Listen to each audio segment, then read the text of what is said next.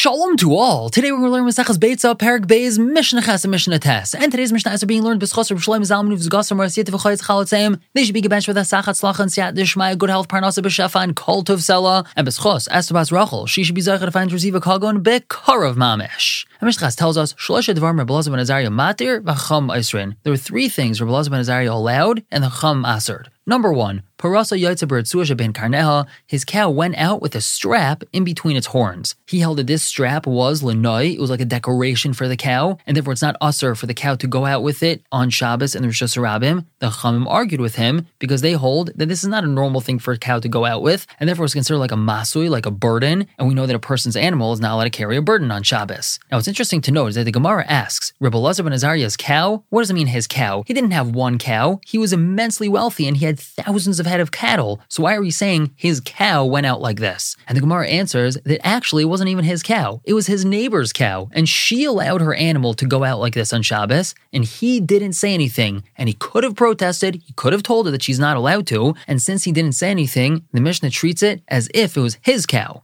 Moving on, another header from Elazar ben Azariah, Umakardinus Abahim B'Yantif, one's allowed to comb an animal on Yantif with an iron comb, and there's no issue. We're going to talk about this in a moment, what the issue would be. And lastly, V'Shech Kenes Apilplin B'Rechaim Shalahem, the one's allowed to crush up peppercorn in their peppercorn mill. Now, peppercorn are like these little black balls of pepper. Usually, a person goes to the store and buys pre ground pepper, but sometimes in the spice aisle, you'll find peppercorn that has not been crushed up yet, and built into it, it has this crusher. You'll turn it and then we'll crush the peppercorn into freshly ground pepper. So Elazar ben Azariah allows crushing this peppercorn up in its regular rechaim, in its regular mill, or its regular pepper crusher. However, the Chum do not allow that because, as we've learned previously, if a person wants to grind spices on Yontif, he has to do so with a shinoi. Now, just talking about the second thing that we had mentioned, combing the animal, Rabbi Yehuda, Rabbi Yehuda says, Ein b'yantif.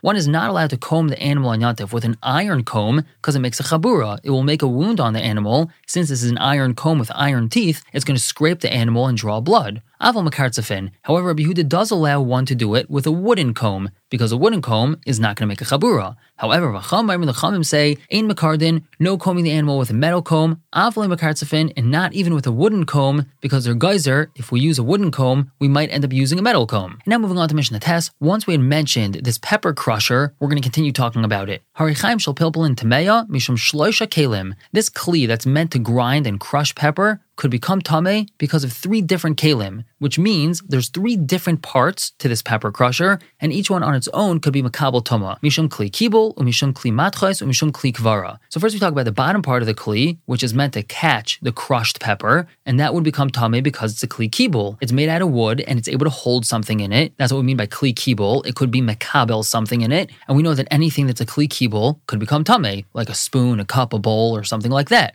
So that's why the bottom part of the pepper crusher would become tame. The next part of it will become tame because it's a kli matchais, because it's metal. And that's talking about the top part of the pepper crusher. That's the actual blade that grinds the pepper. Even though it's not a kli kibul, it can't actually hold anything. But since it's metal, it can become tame. And lastly, mishum klikvara, it's going to become tame. And klikvara means that it's a sieve or a sifter. And this is referring to the screen in between the metal implement that grinds it and the bottom bowl that catches it. And this screen is meant as a filter. It allows the finely ground pepper through it and it catches the larger pieces that didn't get finely ground. And it's also clear that will be makabel toma because it could hold something in it. As we said, it does hold these thicker pieces of pepper. We're going to stop here for the day. We'll pick up tomorrow with Mishnah Yud and Paragimel Mishnah Aleph. For now, everyone should have a wonderful day.